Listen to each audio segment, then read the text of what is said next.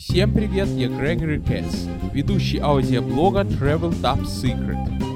На этот раз мы возвращаемся в реальность и поговорим об уголках, где можно увидеть американскую жизнь такой, какой она была в первые годы образования Соединенных Штатов Америки.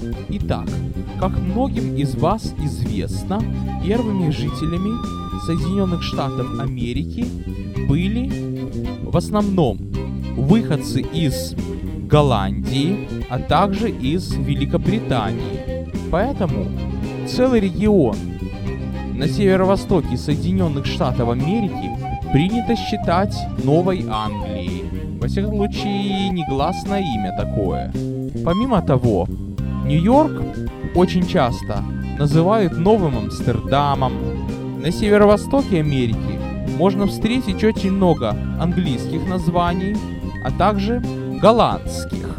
Далее к отряду колонистов присоединились еще и французы, потом еще немцы, потом испанцы. Может быть, я что-то путаю. Все-таки не знаток я в истории. Скажу одно.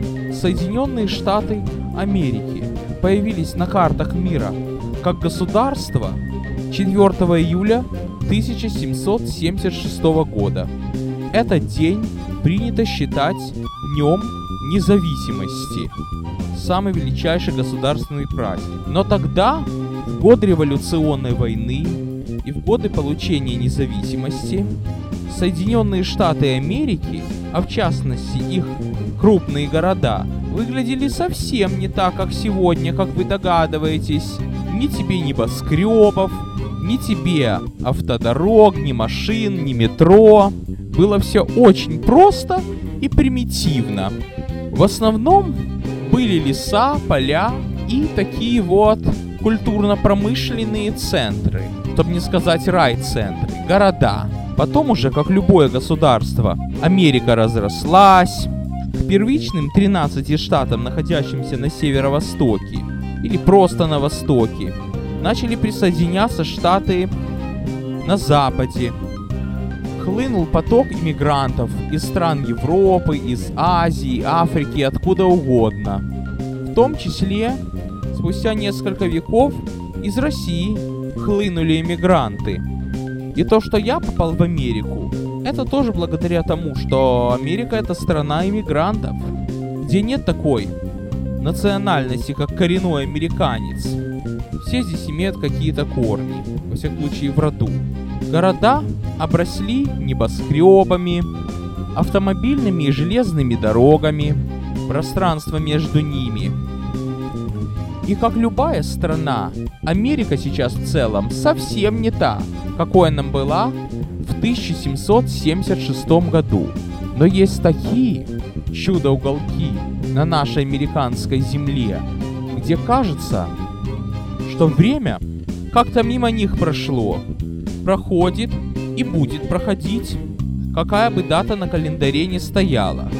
Конечно, нет там такого консерватизма, как помните я об Амишах рассказывал, но приехать туда и соприкоснуться с историей можно хоть сегодня.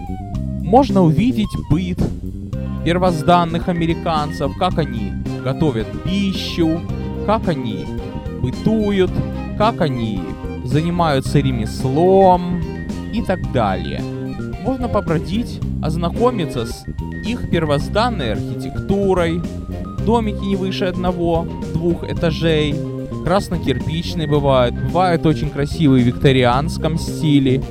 Где-то небольшой поселочек, небольшая точка на карте, а где-то целый городок. К сожалению, в крупных городах, таких как Нью-Йорк, Филадельфия, Бостон, во всяком случае в их даунтаунах, вряд ли сыщешь первозданные следы истории. Там все покрылось цивилизацией, тем более в Нью-Йорке, где лично мне до сих пор не ясно, где же находится его исторический центр. И, по-моему, его исторический центр уже давным-давно застроен. Уолл-стритом и все, что к нему прилегало. А кстати говоря, Уолл-стрит это сегодня мы ее знаем как финансовую столицу мира, а когда-то это была улица, по которой проходила стена, которая, по-моему, ограничивала то, что тогда считалось центром Нью-Йорка. Очень в Нью-Йорке этих следов с огнем не сыщешь, как когда-то мне казалось. В Филадельфии, ну, там уж куда больше уважения к истории. Филадельфия, как многим известно, это была вообще первая столица Соединенных Штатов Америки, где была подписана Декларация о независимости представителями 13 оригинальных штатов. Когда-то этих штатов было 13, это сейчас их 50. В Филадельфии целый квартал исторических зданий, которые именно к образованию Америки имеют отношение. Но Филадельфия это такой же мегаполис, как и Нью-Йорк. Меньше, конечно, в разы, но тоже достаточно крупный и значимый. И все это рассекает поток машин, кругом стоят высотные здания, в них всякие финансовые компании, как везде, под землей метро. В общем, Филадельфии это можно увидеть. А духа того, колониального, к сожалению, нет. Но в Филадельфии есть такой район Society Hill, который чем-то напоминает. Ну, примерно так же, как тихие уголки в Бруклине. Бостон, что я могу сказать? Примерно то же самое. Это университетский город, и, конечно, современность там превыше всего. Но когда я в некоторых журнальчиках прочел, что есть такие уголки в Америке, которые не поглощены благами современной цивилизации, во всяком случае так, чтобы они затирали историю, мне сразу туда захотелось. И первым я поехал в небольшой городок Ньюкасл, который находится в штате Делавер. Это была двухдневная экскурсия по всему Делаверу, куда именно такие места и входили, и не только. Так вот, находится он где-то в трех часах от Нью-Йорка. Долго и нудно мы добираемся автобусом, приезжаем на такую вот ратушную площадь, как европейцы бы сказали. Стоит такой вот таун-холл. Это как бы мэрия маленького городка.